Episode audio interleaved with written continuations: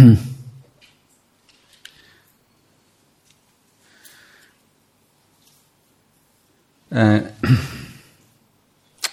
้อคิดข้อแรกหรือว่าข้อคำแนะน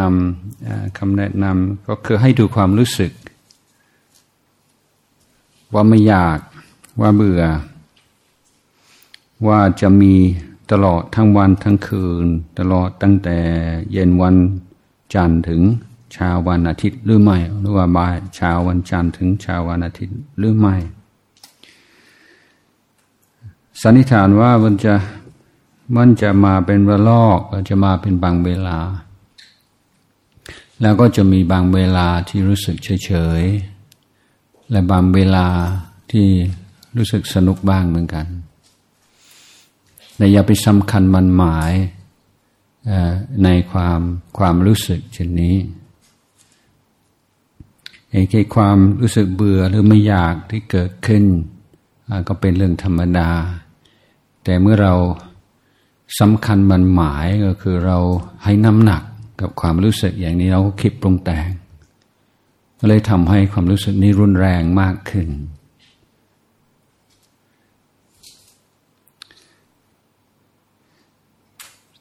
ทีนี้การสร้างฉันทะหรือความพอใจในเรื่องใดเรื่องหนึ่งหรือการเปลี่ยนพฤติกรรมเป็นต้น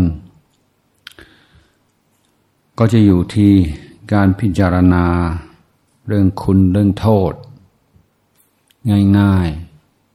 ๆหนึ่งต้องถามตัวเองว่าการไม่ปฏิบัติธรรมมีโทษคือมีข้อเสียอะไรบ้างและการปฏิบัติธรรมมีคุณมีประโยชน์อะไรบ้างนี่ต้องพิจารณาทั้งข้อนี้แต่ถ้าจะพยายามบังคับตัวเองอย่าเพิ่งเบื่อเลยอย่าเพิ่งคิดอย่างนั้นเลยมันบังคับไม่อยู่แต่อาตมาก็เชื่อมั่นว่าโทษของการปฏิบัติธรรมมีน้อยคุณของการปฏิบัติธรรมมีมากคุณของการไม่ปฏิบัติธรรมมีน้อยและโทษของการปฏิบัติธรรมมีมากฉะนั้นดูตรงนี้ ยังท่านยอมรับไหมว่าทุกวันนี้โลกวุ่นวายเหลือเกินโลกเต็มไปด้วยความขัดแย้งความเอารัดเอาเปรียบความไม่ยุติธรรมความรุนแรงการรบราฆ่าฟันกันเป็นเพราะอะไรทำไมคนเราอยู่ด้วยกันไม่ค่อยจะได้แม้แต่ในระดับครอบครัวคนอยู่ในครอบครัวด้วยกันก็อยู่ด้วยกันไม่ค่อยเป็นไม่ค่อยได้แม้แต่คนรักกันก็จริงได้ยังทะเลาะกันทุกวันความขัดแย้งกันความไม่พอใจกันก็น้อยใจกันอยู่ระหว่างสามีภรรยาพ่อแม่กับลูกพี่น้องมีทุกระดับในที่ทำงานแม้แต่ในโรงเรียนของเราโรงเรียนวิถีพุทธก็ไม่ใช่ว่าจะไม่มีอารมณ์กันใช่ไหมไม่มีความไม่พอใจกันอิจฉากันมันไส้กันมันก็ต้องมีเพราะจิตใจที่ขาดธรรมะก็พร้อมที่จะมีกิเลสอยู่ตลอดเวลา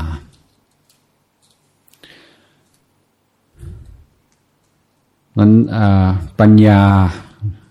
จะเกิดขึ้นเมื่อเราเห็นกิเลสที่อยู่เบื้องหลังปัญหาทั้งหลายและเมื่อเราตั้งคำถามว่าถ้าปัญหาส่วนใหญ่เกิดเพราะกิเลสคนทำอย่างไรเราจึงจะให้กิเลสคนลดน้อยลงนอกจากการปฏิบัติธรรมมีไหมมีที่ไหนในโลกเป็นที่กิเลสมันลดเองหายเองสำหรับคนที่ไม่ปฏิบัติเนี่ยเขาจะรู้จักการตับกิเลสเฉพาะหนึ่งเวลานอนหลับ สองเวลาตายนอกจากนั้นมีตลอดไม่มากก็น้อยนั้นทางชาวพุทธเราก็จึงถือว่ากิเลสเป็นตัวร้ายแต่กิเลสไม่ใช่ของดั้งเดิมของจิตใจแต่ว่ามันจรเข้ามาเราจรเข้ามาครอบงำจิตเพราะเราไม่มีวิชาความรู้ในการป้องกันจิตและเพราะเราไม่ได้พัฒนาหรือส่งเสริมคุณธรรมที่เป็นปฏิบัติต่อกิเลส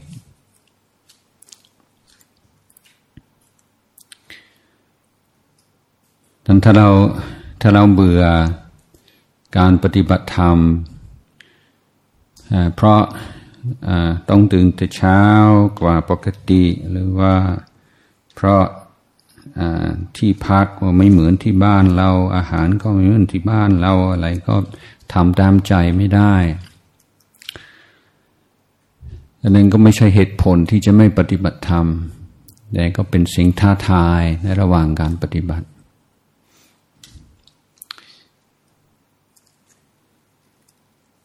นั้นขอคำตอบ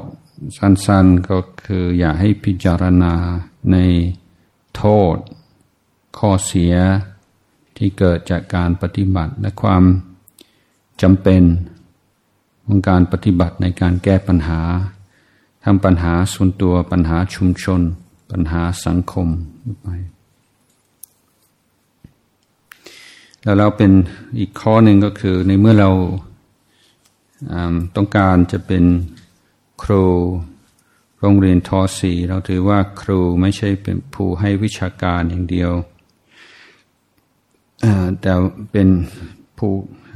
ที่เป็นกัลยาณมิตรหรือพยายามจะเป็นกัลยาณมิตรของเพื่อนครูด้วยกันของผู้ปกครองและของเด็กแต่การจะเป็นกัลยาณมิตรที่ดีก็ต้องมีการขัดเกลาจิตใจ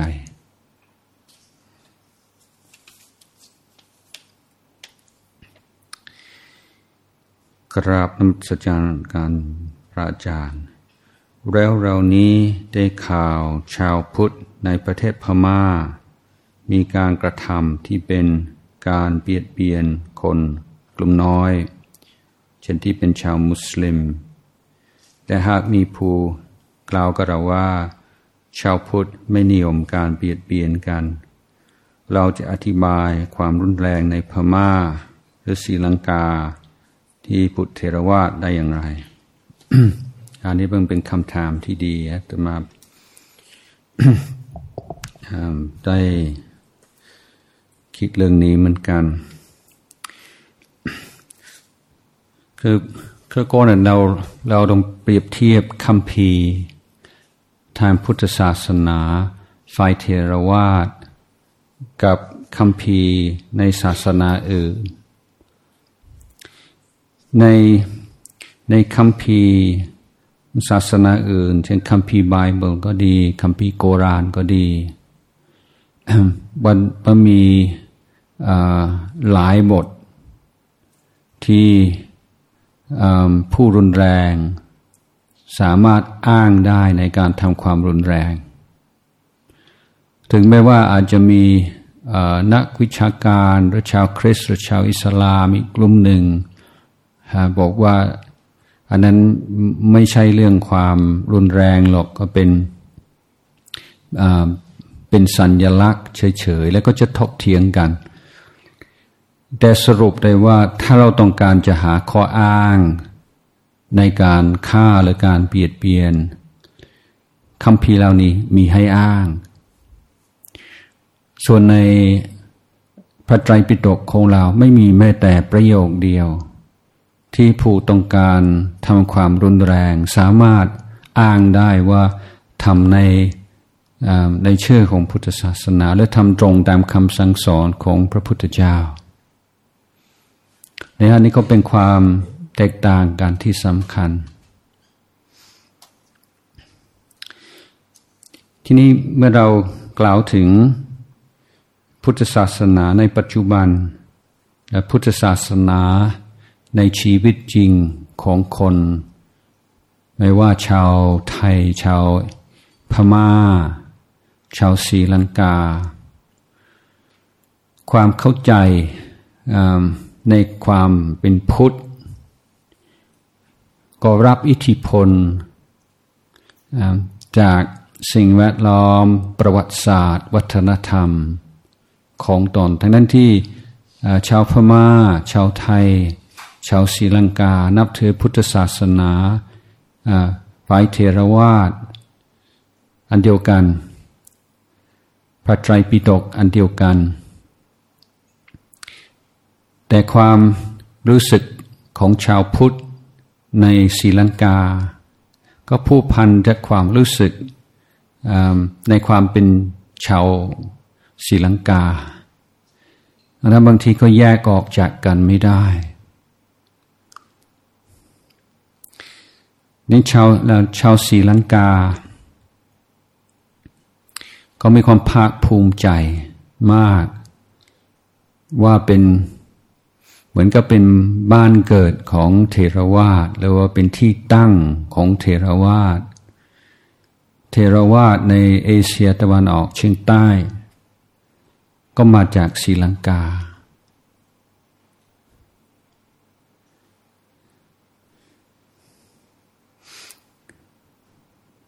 พุทธศรีละเถรวาทเกิดที่ศรีลังกาเขาจะถือว่าเหมือนกับเขาเป็นเจ้าของ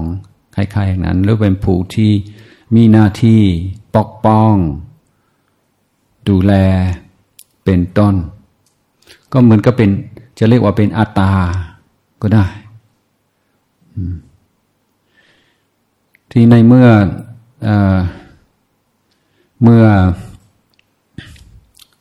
หลายร้อยปีที่แล้วชาวโปรตุเกสบุกเข้าไปยึดเกาะศรีลังกาแล้วเป็นแคทอลิกแบบรุนแรงในสมัยนั้นถือว่าศาสนาอื่นเป็นของซาตานหมดแล้วชาวคริสต์ที่ดีและชาวคาทอลิกที่ดีต้องทำลายต้องบังคับให้คนเปลี่ยนศาสนาตอนนั้นก็มีการเบียดเบียนชาวพุทธอย่างรุนแรง ถ้าไม่เปลี่ยนศาสนาก็ฆ่าก็มีแล้วก็บังคับให้เปลี่ยนศาสนาเปลี่ยนนามสกุลให้เป็นโปรตุเกสและสังเกตไหมแม้ทุกวันนี้ชาวศรีลังกามีนามสกุลเช่นตาซิลวาอะไรพวกนี้ซึ่งเป็นเชื้อโปรตุเกสนี่ชาวพุทธต้องหนีจากจังหวัดที่อยู่ชายทะเลเขาไปอยู่บนเขาอยู่กลางเกาะแถวแคนดี้เป็นต้นต่อมาโปรตุเกสก็หมดอำนาจไปก็มีพวกดัตช์เข้ามาดัตช์ก็เป็นคริสต์โปรเตสแตนต์เขาก็รุนแรงเหมือนกันพยายามทำลายพุทธศาสนาตอนหลังดัตช์ก็หมดไปอังกฤษเข้าไปอังกฤษก็ไม่ได้รุนแรงมากแต่อังกฤษก็ใช้วิธีการอย่างเช่นต้องการมีอาชีพดีต้องการทำงานทางราชการต้องเปลี่ยนศาสนาคือไม่บังคับแต่ผู้ที่หวังผลประโยชน์หรือหวังการฐานะดีในสังคมก็จะต้องเปลี่ยนศาสนาและในสัญญาของชาวศรีลังกาพุทธศาสนาเขาเป็นเจ้าของศาสนาเขาสู้เพื่อศาสนาแล้วมีศัตรูคอยทำลายศาสนาอยู่ตลอดมาเป็นระลอกแล้วเมื่อชาวศรีลังกาสู้เพื่อไล่อังกฤษออกเพื่อจะเป็นเอกราชผู้นำชาวสิงหนก็คือพระนั่นเองเพราะว่าในสมัยก่อนคนที่เก่งที่สุดฉลาดที่สุดก็จะบวชพระเป็นผู้นำ พระเป็นปัญญาชนพระเป็นผู้นำทั้งด้านศีลธรรมทั้งด้านปัญญานั้นพระจึงมีบทบาททางการเมืองที่ชัดเจนและเมื่อประเทศศรีลังกาได้เป็นเอกราชจากอังกฤษชาวสิงหนต้องซาบซึ้งในบุญคุณของสงฆ์ผู้ที่นำเขาในการไล่อังกฤษออกไปดังนั้นก็สงฆ์บทบาทของสงฆ์ในการเมืองก็เป็นที่ยอมรับของชาวสิงหน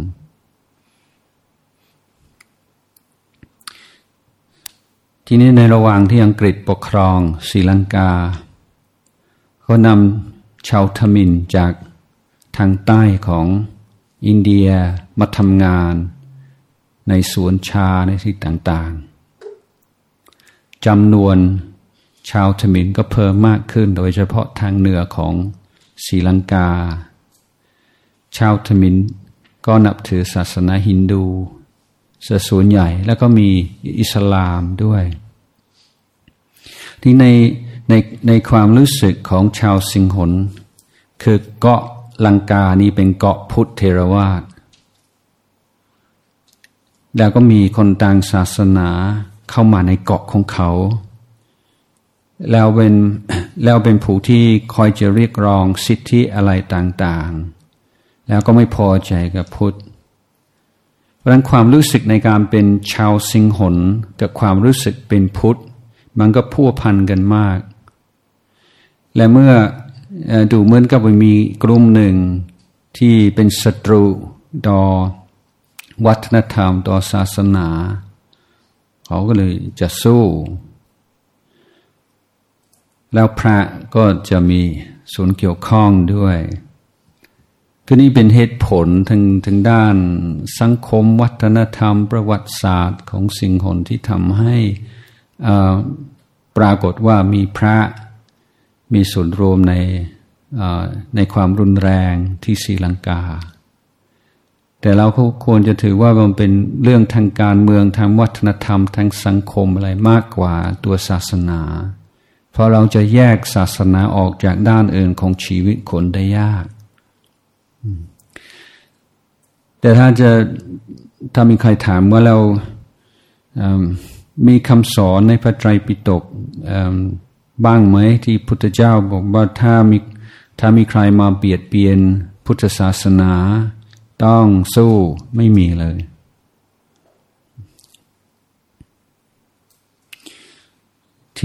ที่ศรีลังกาที่พม่าอาตมาไม่มีข้อมูลอะไรมากแต่ว่าแต่คงจะลักษณะคล้ายกัน ที่นี้ต้องยอมรับว่าในหลายประเทศซึ่งอาตมาไม่แน่ใจที่พม่าที่เหนือแต่ว่าเป็นจังหวัดและเป็นศูนย์ของพม่าที่ติดชายแดนบังกลาเทศหรือว่าที่ของชาวอิสลามแต่ในหลายประเทศรวมถึงเมืองไทยด้วยทางฝ่ายอิสลามก็มีนโยบายจะขยายอำนาจ อย่างในเมืองไทยก็มีความพยายามในหลายด้านที่จะขยายอำนาจไม่ว่าทางการเมืองหรือว่าในสังคมทั่วไปอย่างให้ ให้ส่งชาวอิสลามไปในจังหวัดต่างๆเมื่อมีจำนวนเกินร้อยในหมู่บ้านเขาจะถือว่ามีสิทธิตามกฎหมายที่จะสร้างมัสยิด แล้วก็จะว่าต้องการจะเปลี่ยนเมืองไทยเป็นอิสลามก็คงไม่ผิดในระยะยาวถึงจะไม่ได้ใช้วิธีรุนแรงก็เป็นอุดมการณ์แล้วพม่าก็คงเหมือนกันเรื่องการที่ชาวพม่าเกิดความคิดต่อด้านแต่ว่าถูกต้องตามหลักพุทธศาสนาก็ไม่ถูกต้องแต่ว่าเข้าใจว่ารู้สึกว่าเป็นภัยคุกคามแล้วก็พ พระที่เป็น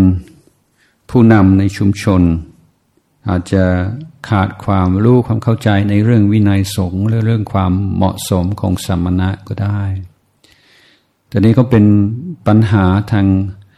สังคมด้วยทางเศรษฐกิจด้วยแล้วก็แม้แต่ในเมืองไทยอันนี้ก็เป็นภัยในอนาคตด้วยในเมื่อการขยายอำนาจของชาวอิสลามเพิ่มมากขึ้นก็ต้องเป็นปัญหาในสังคมแล้วเราก็ยังไม่ทราบว่าปฏิกิริยาจากชาวพุทธจะออกในรูปแบบไหนเพราะว่าทีนี้มันเริ่มจะเป็นแต่ต่อไปก็คงจะเป็นปัญหาเพิ่มมากขึ้นดังนั้นพระบางรูปถึงจะครองผ้าเหลืองหรือว่าเป็นพระก็ยังมีการประพฤติที่ไม่เหมาะกับสมณะแล้วแทนที่จะสอนให้คนรู้จักปล่อยวางความโกรธความแค้นความกลัวความกังวลอะไรต่างๆก็กับสนับสนุนก็มีแต่ได้ว่าไปแล้วในประเทศศรีลังกาไทยพม่าเขมรลาวเมื่อสถาบันสงฆ์ในจำนวนทั้งหมดหลายแสนรูปพระที่มีบทบาทหรือว่ามีชื่อในความรุนแรงมีน้อยมากคิดเป็นเปอร์เซ็นต์แต่ไม่มีเพียงแต่ว่าเป็นข่าวพอสมควร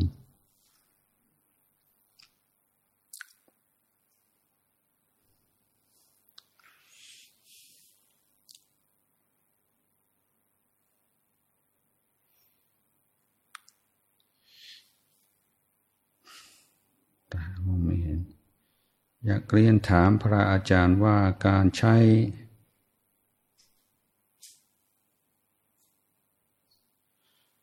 ท่านช่วยอ่านให้มันตาไม่ดีพออ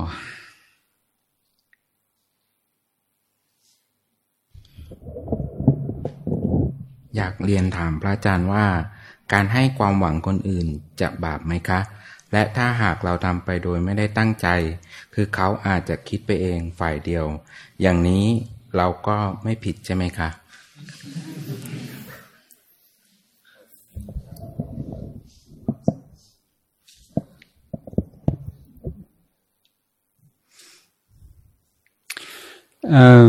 ศีลธรรมความถูกต้องไม่ถูกต้องในเรื่องพฤติกรรมอยู่ที่เจตนาถ้าเราไม่มีเจตนาก็ไม่ผิดอะไรแต่ในขณะเดียวกันเราต้อง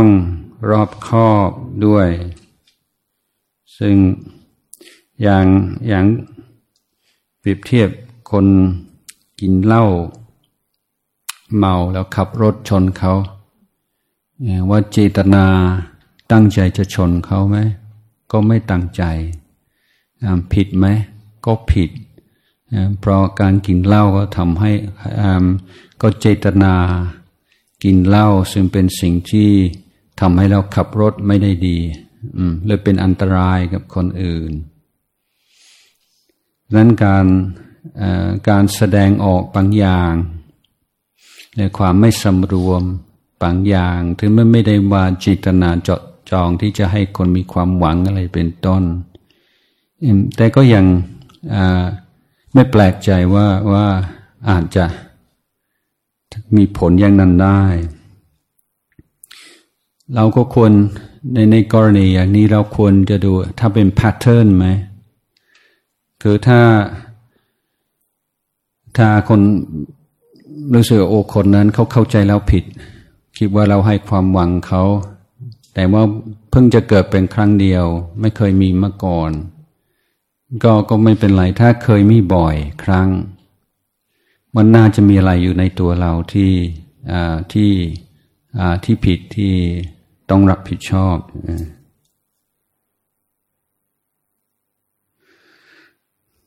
นั่นเรื่องการเป็นกัลยาณมิตรตัวกันนะแต่ผู้หญิงด้วยกันนะถ้าเห็นเพื่อนมีพฤติกรรมบางอย่างเนี่ยก็ช่วยบอกด้วยฮะบอกเป็นเพื่อนเป็นการส่วนตัวว่ามีการกระทำอย่างนี้มีการพูดอย่างนี้นะผู้ชายก็เข้าใจผิดได้นะนี่เป็นต้นต้องช่วยกัน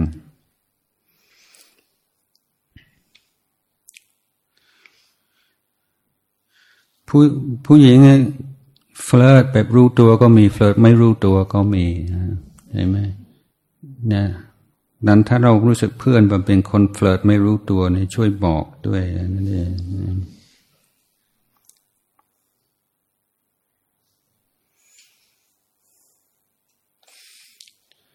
องทุกคนต้องขอช่วยอ่าน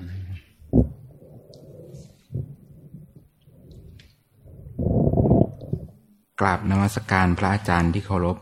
ประโยชน์ตนประโยชน์ท่านเกี่ยวข้องกับสองน้องสองนายอย่างไรบ้างเจ้าค่ะ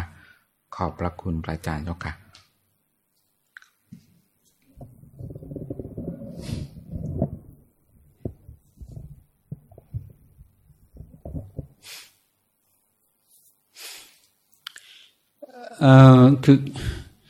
คือไม่มีการ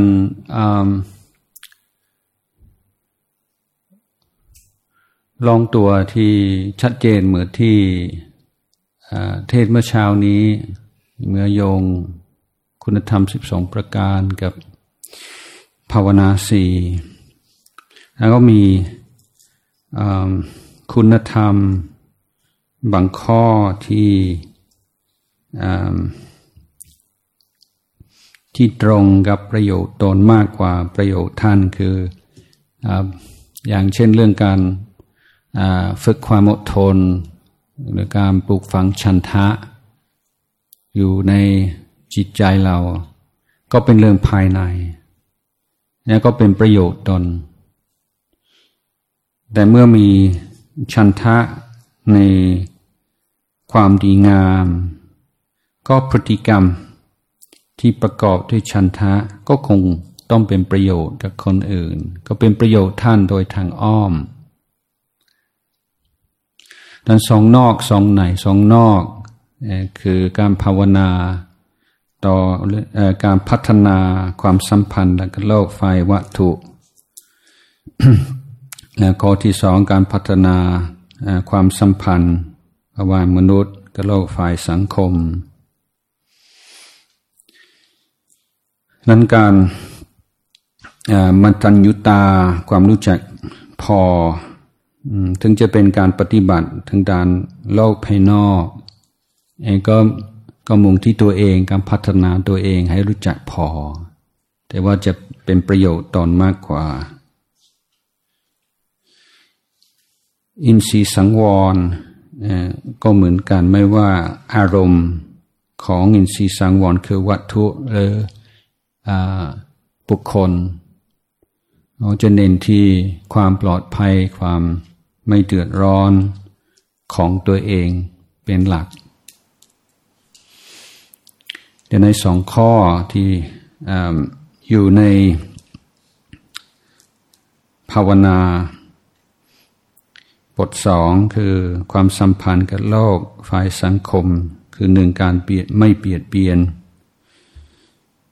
ก็เป็นประโยชน์ทั้งสองฝ่ายพอเรางดเว้นจากการเบียดเบียนจิตใจของเราไม่เดือดร้อนความเคารพนับถือตัวเองความรักตัวเองก็เกิดขึ้นจิตใจก็มีคุณสมบัติที่จะ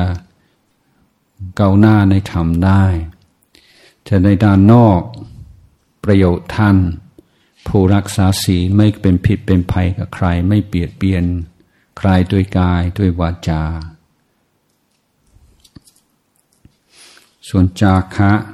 ในการคิดเสียสละอันนั้นก็มุ่งประโยชน์ท่านโดยตรงแต่ในขณะเดียวกันเมื่อเราพัฒนาภายในก็เจริญด้วยจาคะสร้างประโยชน์ท่านในด้านต่าง จิตใจของเราก็หลุดพ้นจากความตระหนี่และทำให้จิตใจเราสะอาดขึ้นทำให้จิตใจเราบริสุทธิ์ขึ้นก็เป็นประโยชน์ตนอยู่ดี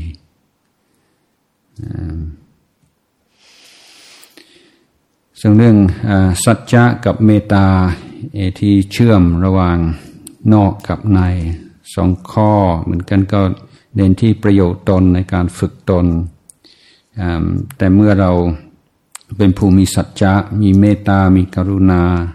ก็ย่อมเป็นผลดีกับคนรอบข้างการฝึกจิตโดยตรงด้วยฉันทะขันติวิริยะสติสมาธิก็เช่นเดียวกันก็เป็นประโยชน์ตนโดยตรงแต่เป็นประโยชน์ท่านโดยทางอ้อมเพราะการแสดงออกทางกายวาจารับ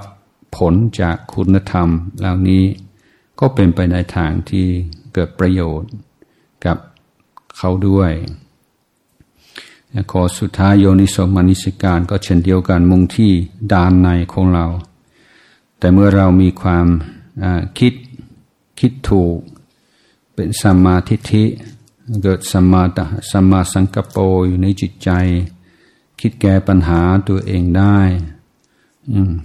ก็จะฉลาดในวิถีชีวิตด้วยในการอยู่ในสังคมด้วยก็ฉลาดในการสร้างประโยชน์ให้กับคนอื่นด้วยซึ่งก็เป็นประโยชน์ท่านโดยทางอ้อมเช่นเดียวกัน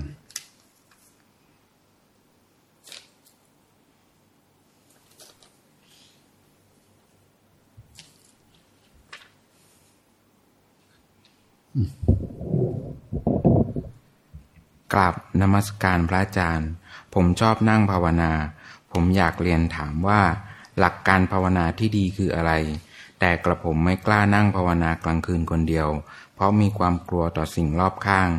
จิตอาจปรุงแต่งมีวิธีแก้อย่างไรครับขอบคุณครับ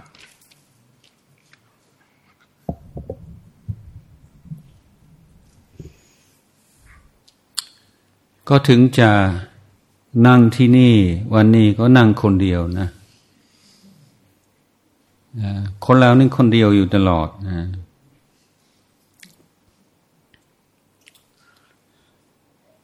เหมือนคนจะหนังเลือกปีนไปต่างประเทศโอ้ไม่รู้จะไปได้ไม่ต้องไปคนเดียวอาตมาว่าไม่เคยเห็นใครปีนต่างประเทศคนเดียวนี่ไม่ต้องมีคัปตันต้องมีแอร์มันต้องมีผู้โดยสารนับร้อยมันจะเป็นคนเดียวได้ยังไงนั้นก็อยากให้เราสำนึกในการดำเนินชีวิตคนเดียวถึงแม้ว่าอยู่ท่ามกลางคนมากเราก็ยังคนเดียวอยู่นั่งหลับตาอยู่ที่นี่มันก็คนเดียวมันก็มีแต่กายกับใจของเราเองดังนั้นก็ถ้าเราได้สำนึกในสัจธรรมความจริงข้อนี้เวลาอยู่ที่บ้านเราถึงจะคนเดียวก็ไม่รู้สึกจะแตกต่างกับคนหมู่มากข้อที่สองคือการนั่งภาวนาไม่ใช่ว่าเราอยากจะหนีจากโลกนี้ไปอยู่ในอีกโลกหนึ่งโลกสงบไม่ใช่การหลบหลีกนะฮะแต่เรากำลังภาวนาเพื่อจะได้พ้นทุกข์เพื่อจะได้ปล่อยวางเหตุให้เกิดทุกข์ดังนั้นถ้าเราอยู่คนเดียวอยู่ในที่มืดมันก็เกิดความคิดเกิดความกลัวเกิดอะไรนี่ก็คือสิ่งที่ต้องภาวนานะก็มีโอกาสที่ดีที่จะได้รู้เท่าทันที่จะปล่อยวางความกลัวความกังวลความเครียดอะไรต่างๆนี่ก็คืองานที่เราจะได้ทำเวลาอยู่คนเดียวหรือว่าสมมุติว่าคนเดียวคือไม่ใช่ว่าเพราะกลัวเพราะนั้นภาวนาไม่ได้ภาวนาคือจัดการกับสิ่งที่มีอยู่ในปัจจุบันให้ดีที่สุดถ้ากำลังฟุ้งซ่านการภาวนาก็อยู่ที่การฟุ้งซ่านทำยังไงจะชนะความฟุ้งซ่านถ้าง่วงวันนี้เราภาวนาเพื่อจะได้พ้นจากความง่วงวันนี้กลัวนี่ก็คืองานสำหรับวันนี้งานกลัวคือไม่ใช่ว่าเราจะเลือกอารมณ์ต้องการให้มันเป็นอย่างนี้อย่างนี้จึงจะภาวนาได้ถ้าเป็นอย่างนี้นี่ภาวนาไม่ได้นั่นไม่ใช่ภาวนา ยังไงก็ตามก็ขอให้เราได้จำพุทธพจน์เอาไว้ว่าผู้มีเมตตาอยู่ในใจเป็นที่รักของอมนุษย์ทั้งหลายจำแค่นี้มันก็น่าจะสบายใจว่าถ้าเราจะนั่งสมาธิก่อนจะนั่งเราก็แผ่เมตตาอุทิศส่วนกุศลให้กับสรรพสัตว์ทั้งหลายแล้วคอยนั่งถ้ามีอมนุษย์อยู่ตรงนั้นเขาก็ยกมือไหว้อนุโมทนาไม่ได้มารบกวนเราถ้าไม่มีอมนุษย์เป็นแค่ความคิดอุปทานอยู่ในจิตใจมันก็น่าจะลดน้อยลงระดับไปครั้งแรกยากมากแต่ถ้าเรานั่งอยู่ตรงนั้นไม่ยอมถอยผ่านไปแล้วจะรู้สึกปิติแล้วความกลัวก็คงไม่เหมือนเดิมนะถึงจะมีต่อไปก็จะไม่รุนแรงเพราะว่าเราเคยนางพ้นไปแล้วครั้งหนึ่งพระพุทธองค์เคยตรัสถึงสมัยยังเป็นพระโพธิสัตว์อยู่และพระองค์ก็ไปปฏิบัติในป่าช้าอยู่ในป่าทึบไปอยู่ในที่น่ากลัวแล้วพุทธองค์ก็ตรัสไว้ว่าหลักการปฏิบัติของท่านก็คือถ้าเกิดกลัวหวาดหวั่นขึ้นมาในขณะที่กำลังนั่งสมาธิอยู่จะไม่เปลี่ยนอิริยาบถจนกระทั่งความกลัวนั้นหายถ้าเกิดกลัวระหว่างการเดินจงกรมจะไม่เลิกจงกรมจนกระทั่งความกลัวนั้นหายนี่คือวิธีที่จะชนะความรู้สึกเช่นนี้แต่ก็ไม่มีอะไรที่จะมาทำร้ายเราได้โดยเฉพาะเมตตาก็เป็นสิ่งป้องกันอันตรายทั้งหลาย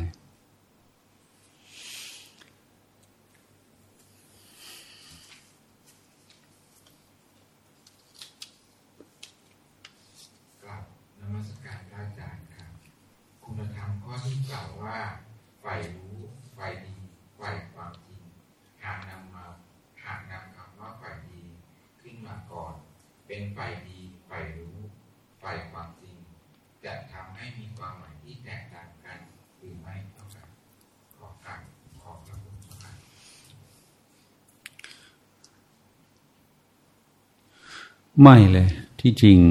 มันน่าจะดีกว่าเนาะฟังมันเป็นลำดับไปก็นี่ก็คือการขยายความและการใช้แทนคำว่าฉันทะคือฉันทะต้องการความดีต้องการความรู้ต้องการความจริงทีนี้ในทางปฏิบัติธรรม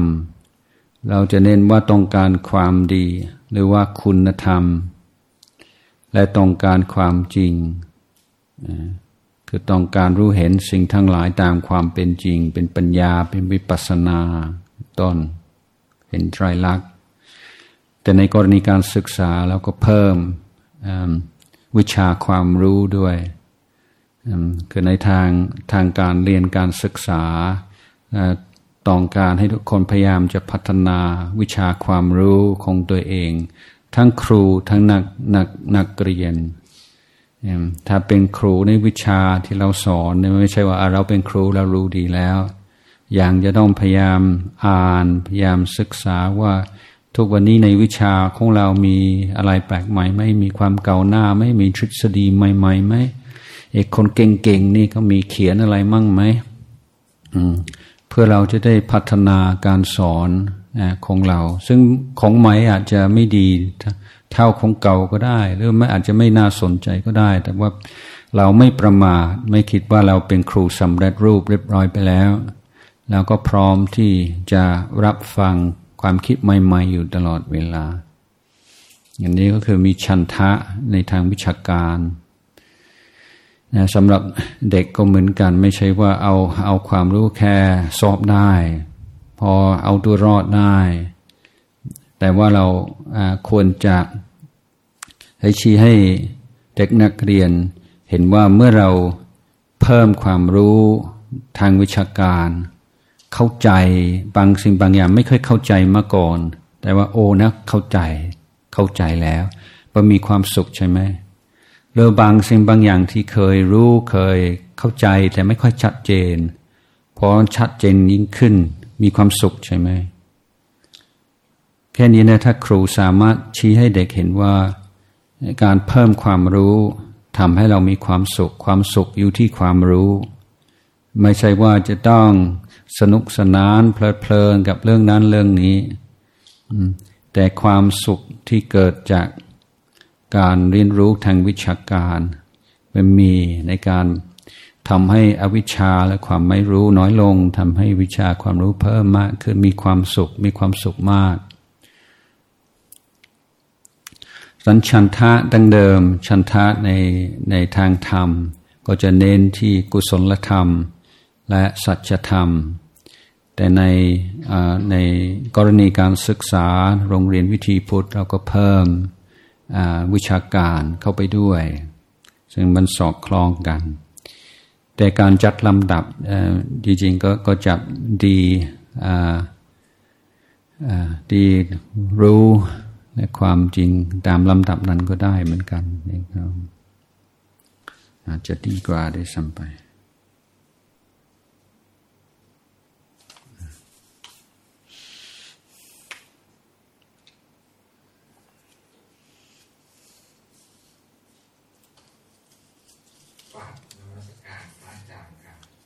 ลูกวัย6 ขวบลูกวัย6 ขวบกว่าถามว่าถ้าคิดกับพูดไม่ดีที่น้องปูอยู่ในใจแต่ไม่ได้พูดออกมาจะบาปหรือไม่และถ้าเขียนออกมาเป็นตัวหนังสือจะบาปหรือไม่ผู้ใหญ่ควรอธิบายอย่างไรเจ้าค่ะฝากขอบพระคุณเจ้าค่ะ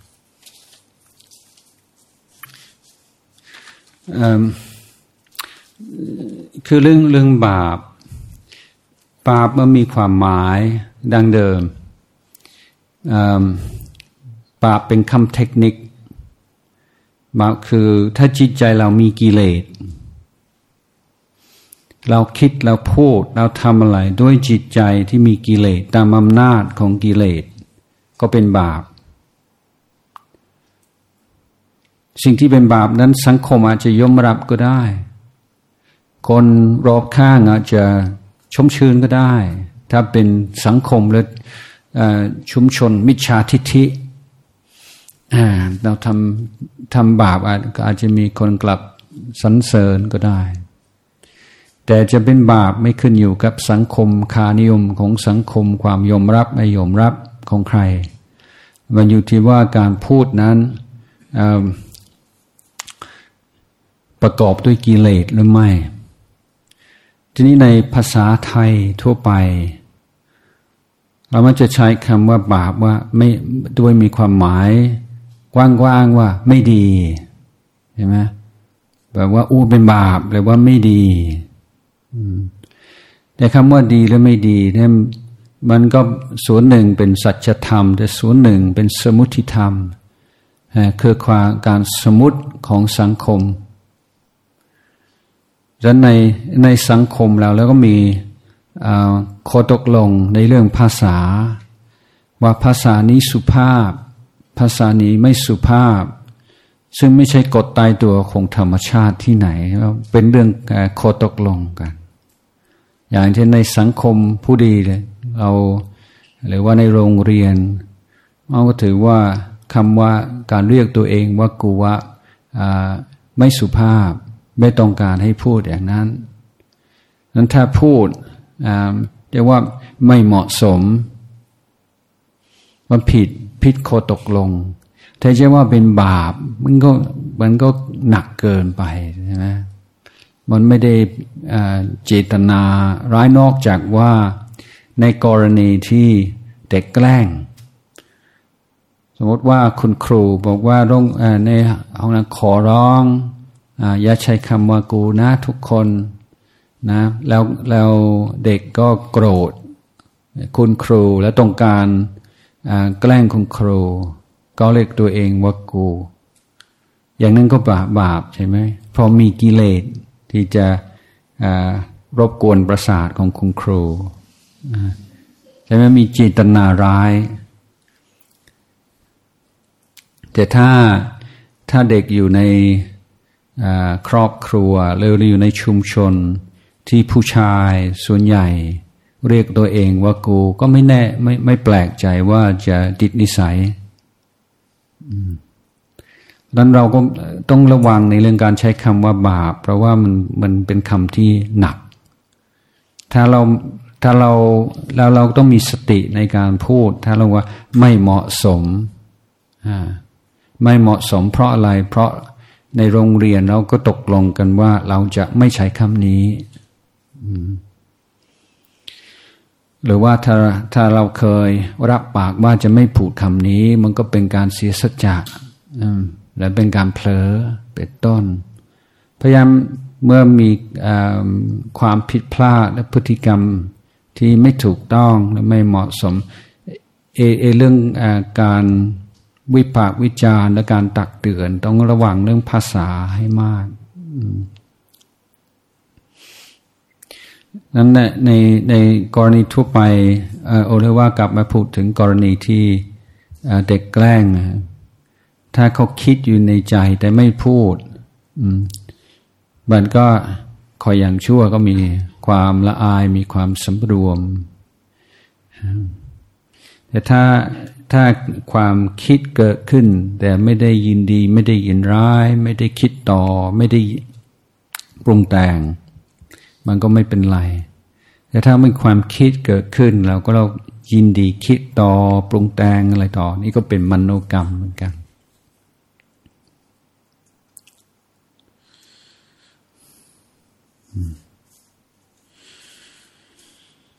โอเคมีเปลี่ยนบรรยากาศมีคำถามเป็นภาษาอังกฤษ Okay. So question in English. In which way is Buddhism an education system? How can there be so many educated people who know little about Buddhism, a little about their own life?The teachings of the Buddha are a path of liberation. The Eightfold Path was summarized by the Buddha as a threefold training or threefold education. So if we open the books of discourses given by the Buddha, I think we can see immediately that they are very different in tone and content to the kind of teachings we find in, say, the Bible or the Quran. They're very practical. They deal with an analysis of life as it is and an analysis of the causes and conditions for human suffering and the causes and conditions for the liberation from that suffering. So it's a very practical set of teachings based upon the conviction that human beings are able to have the capacity or have the potential for enlightenment and can realize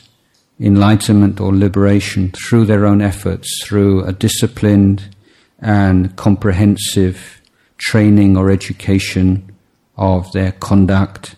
and their heart, their emotions and their wisdom faculty or their understanding.Now, in I assume this question refers to Thailand, and it's a sad fact that this way of looking at Buddhism has not been adequately transmitted by monks, by teachers, for many reasons which too long to go into right now. And one observation that perhaps can make is that with the influence of Western culture so strong over the past 50 years, then Thai's understanding of Buddhism has changed, and many of the so-called more educated, the middle class, the urban, Western-influenced Thais have begun to look at Buddhism through Western or Christian concepts of religion. So seeing it as more of a belief system than as an education system. So for the majority of Thais, at least until relatively recently, Buddhism has been quite superficial and more a matter of external form than of serious application of the teachings to their daily life. And so, you know, one of the guiding ideals of Tosi school, Panyapati, Panyaden, is that the teachings of Buddhism can be being already essentially an education system, can be adapted in a way that will provide a normal schooling, education, which is more comprehensive, more holistic, and more useful to children than the conventional form of education that has been on offer. ฟังรู้เรื่องไหมไ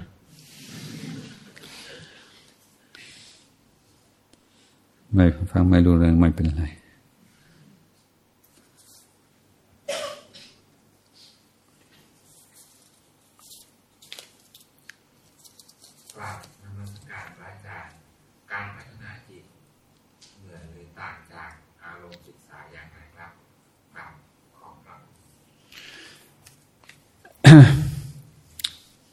ก็อารมณ์ศึกษา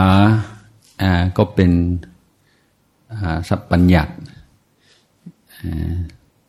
ที่กล่าวไว้เพื่อถ่ายทอด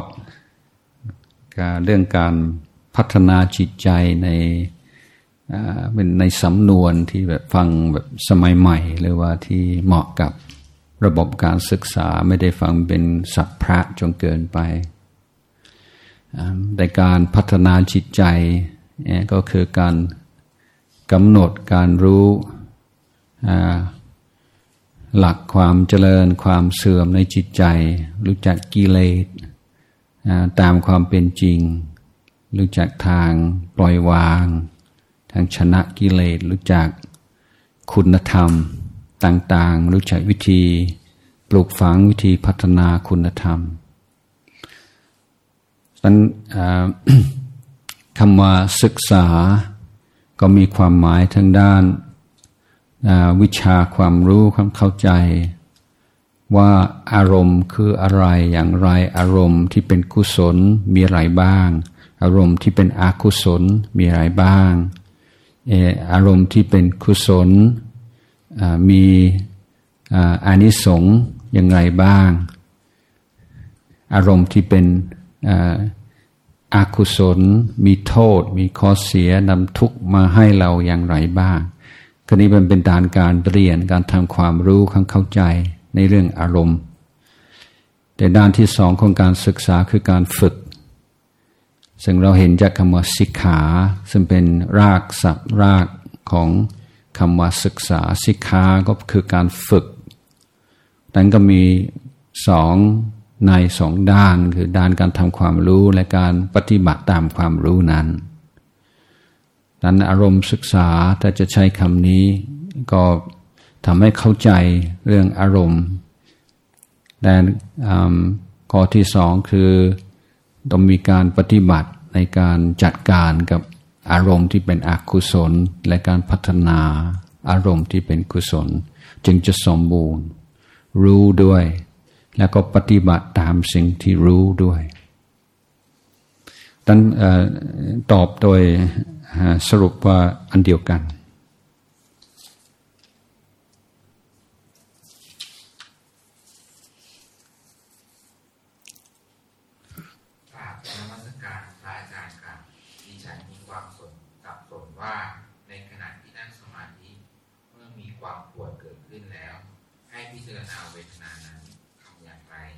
เราควรขยับขาเปลี่ยนท่าหรือไม่หากปวดอยู่นานปกตินั่ง50นาทีครับกราบขอขอบคุณครั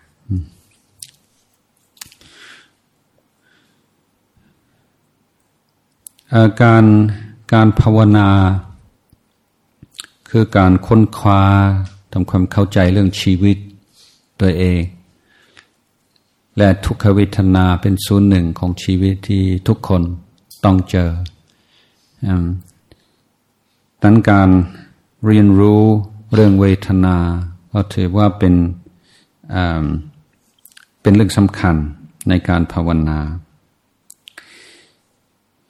อย่างไรก็ตามในเบื้องต้นถ้าจิตใจถ้าเกิดมีการปวดแต่ไม่รุนแรงมากวิธีแรกก็คือรับรู้ปล่อยวางกลับมาอยู่กับลมหายใจถ้าความเจ็บปวดเพิ่มมากขึ้นทรมานเรามีทางเลือกคือในบางวันหรือบางครั้งเรานั่งสมาธิรู้สึกว่าจิตใจเนี่ยกำลังเข้าที่กำลังดีอยู่ถ้าเป็นอย่างนั้นแล้วพอปวดก็ไม่ใช่เปลี่ยนอิริยาบถทันทีแต่ว่าทนไปสักระยะหนึ่งรู้สึกว่าเปลี่ยนอิริยาบถดีกว่าเพื่อจะรักษาสมาธิของเราไว้เพื่อให้จิตใจได้รวมเป็นสมาธิได้ดีแต่ในบางครั้งในบางวันแต่ไม่ใช่ทุกครั้งทุกวันเราก็วางลมหายใจว่าโอเคนะมันเราจะไม่ถอยเราก็จะช่วยโอกาสพิจารณาทุกขเวทนา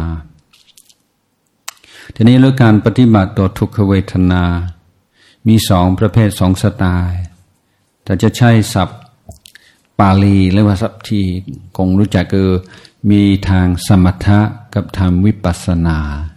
หรือว่าทางพัฒนาจิตกับพัฒนาปัญญาถ้าจะเอาแบบพัฒนาจิตหรือว่าเน้นจิตเป็นใหญ่เราก็เปลี่ยนสัญญาต่อเวทนานี่คือหลักใหญ่ก็พร้อมกับทุกขเวทนาทางกายว่ายอมมีปฏิกิริยาทางจิตใจเกิดเร็วมากโดยอัตโนมัติจนกระทั่งผู้ที่ไม่ภาวนาหรือไม่แตกฉานนี่ก็จะถือว่าเป็นอันหนึ่งอันเดียวกัน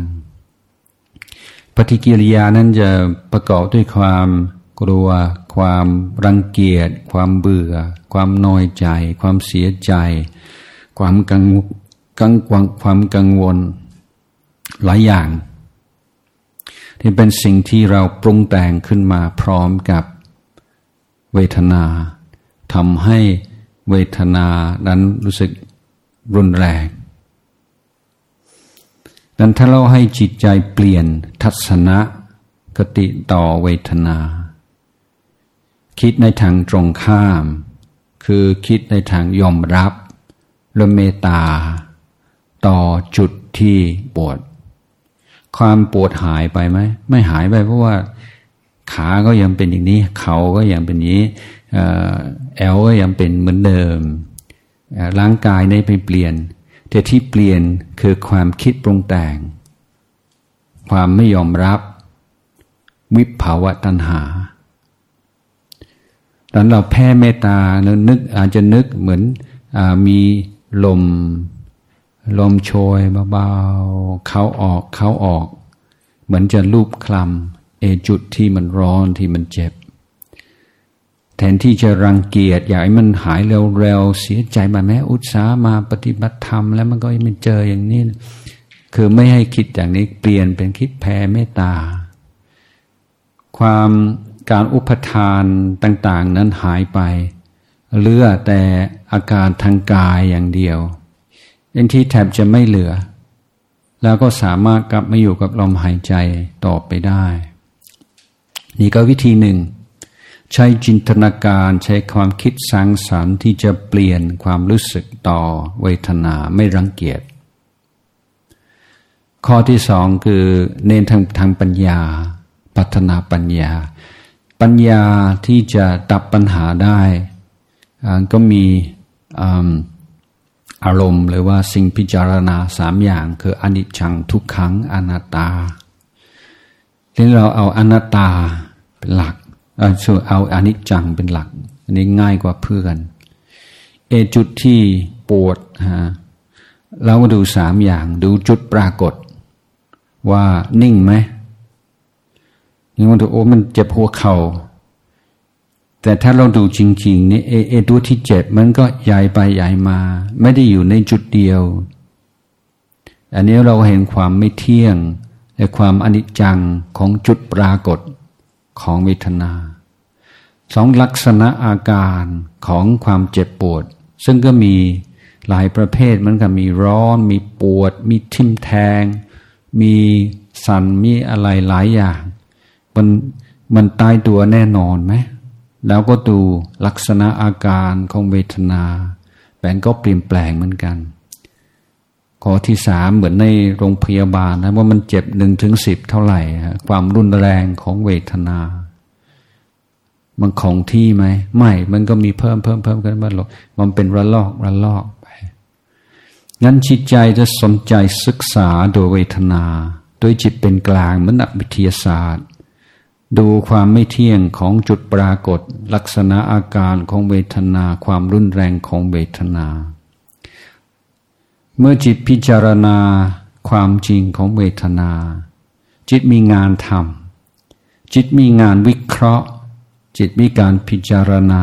ก็ไม่มีเวลาที่จะไปคิดในทางน้อยใจเสียใจกังวลวิตกกังวลผลก็เหมือนกับการใช้จินตนาการ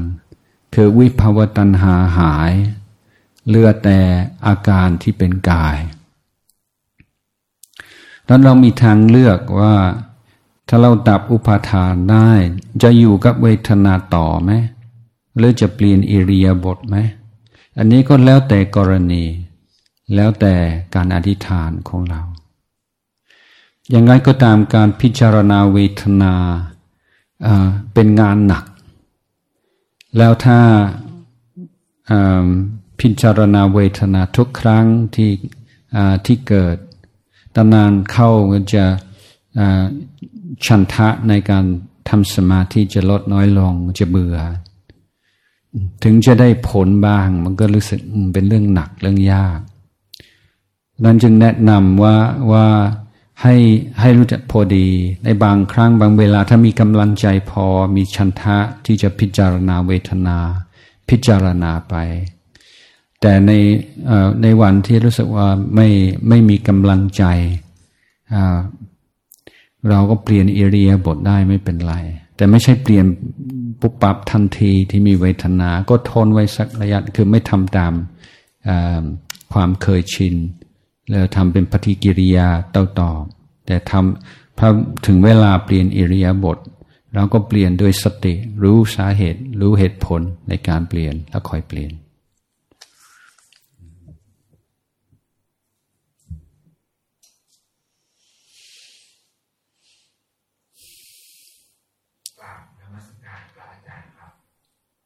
ความสวยงามและการขยายความเรื่องความสัมพันธ์ระหว่างสอนนอกสอนในและวิชาการวิชาชีวิตจากที่พระอาจารย์เทศน์เมื่อเช้าอ่านเข้าใจว่าวิชาการคือสอนนอกและวิชาชีวิตคือสอนในและขอพระอาจารย์อธิบายความสัมพันธ์ระหว่างสอนนอกสอนในและประโยชน์ตนประโยชน์ท่านด้วยครับขอบพระคุณครับที่ว่าวิชาการสอนนอกวิชาชีวิตสอนในก็คงไม่ผิดใช่ได้แต่เรื่องประโยชน์ตนประโยชน์ท่านนี่จะไม่ตรงกันอย่างนั้นทีเดียวอย่างที่อธิบายเมื่อกี้นี้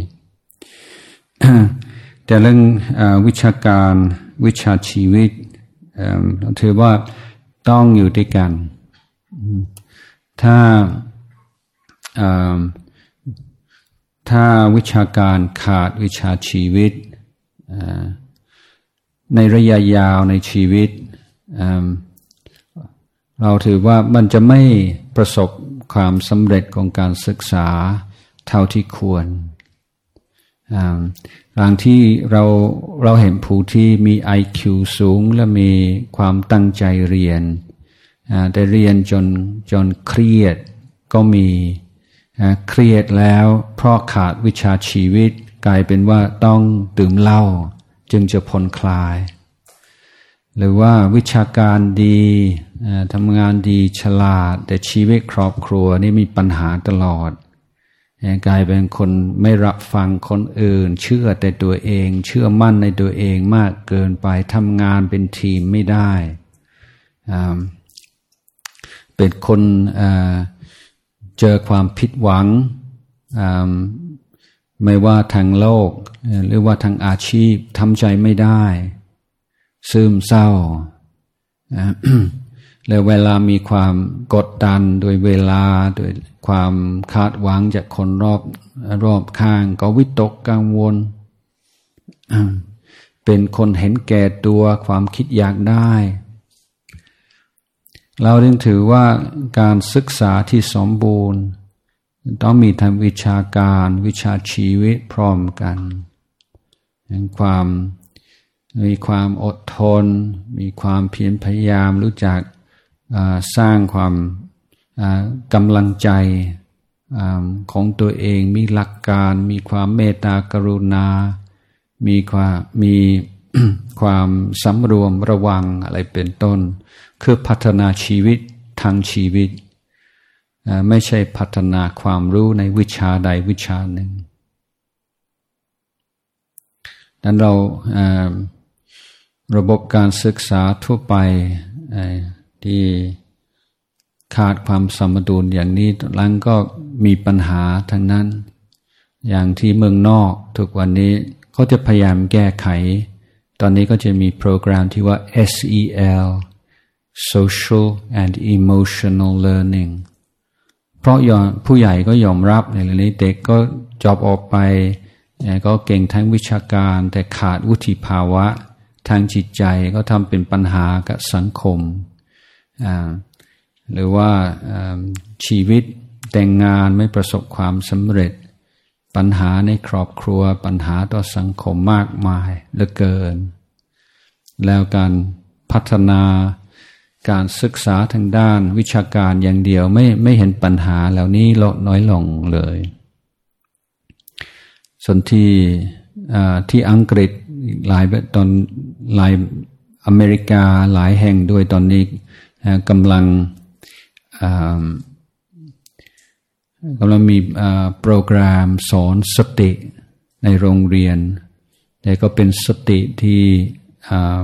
ไม่ต้องกล่าวถึงพุทธศาสนาแต่ว่าเห็นว่าเด็กก็ขาดสติขาดความสงบไม่รู้จักบริหารจิตใจก็มีการสอนหลักอยู่ในปัจจุบันสอนหลักทำสมาธิเบื้องต้นเพราะวัฒนธรรมตะวันตกก็ขาดในเรื่องนี้มานานแล้วนั้นถึงแม้ว่า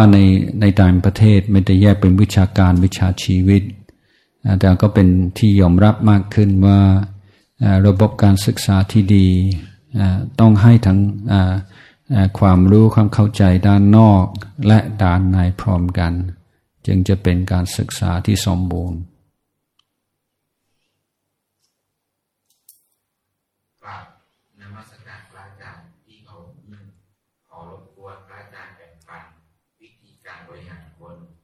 จากประสบการณ์การเป็นเจ้าอาวาสของท่านให้สิทธิ์ได้เรียนรู้ด้วยเจ้าค่ะขอบพระคุณอาจารย์โอ้นี่เรื่องใหญ่มันก็จะจบเวลาวิธีบริหารของอาตมาสรุปประโยคเดียวคือมอบหมาย ลักใหญ่ของอาตมารู้จักมอบหมายคือ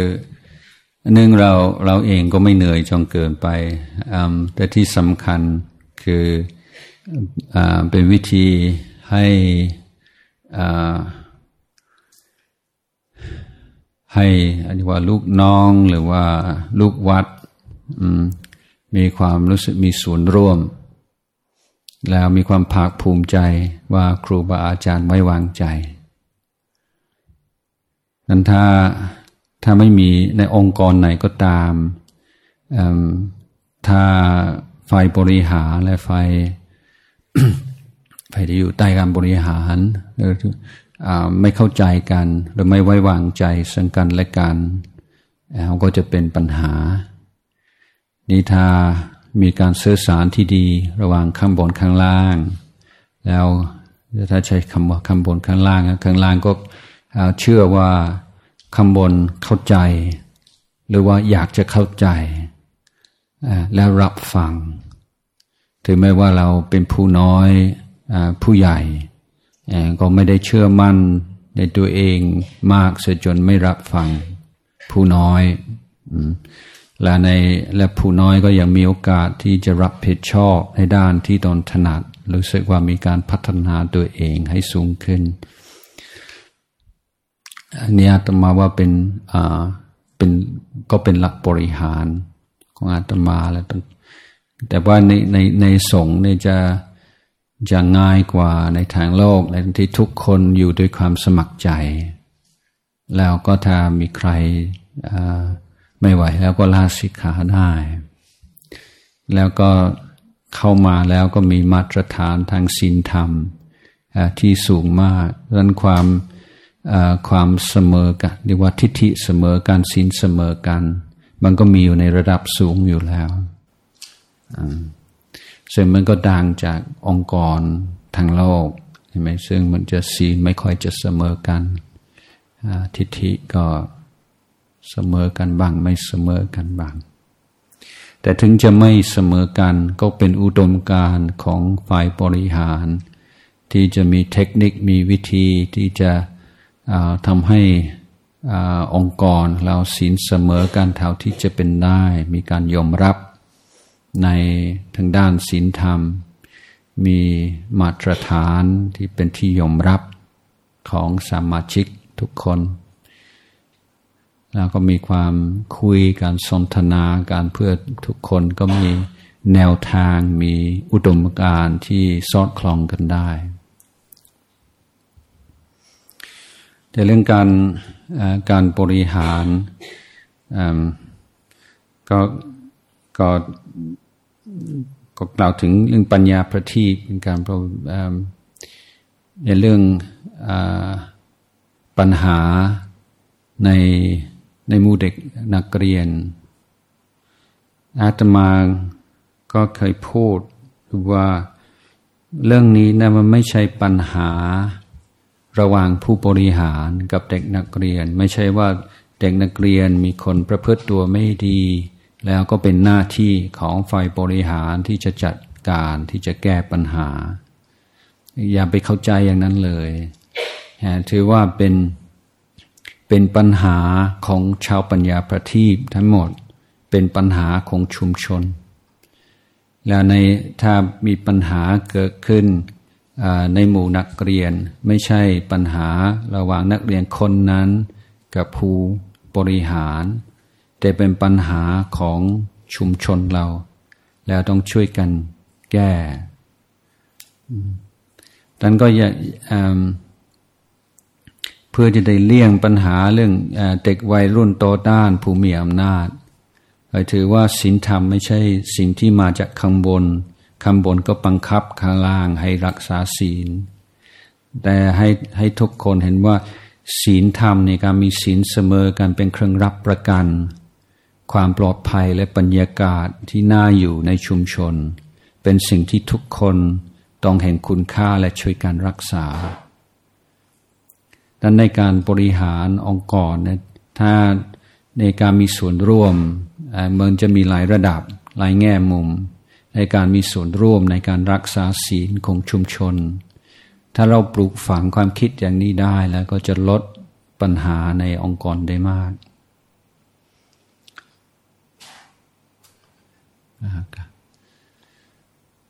สำหรับบ่ายนี้ก็หมดพอดี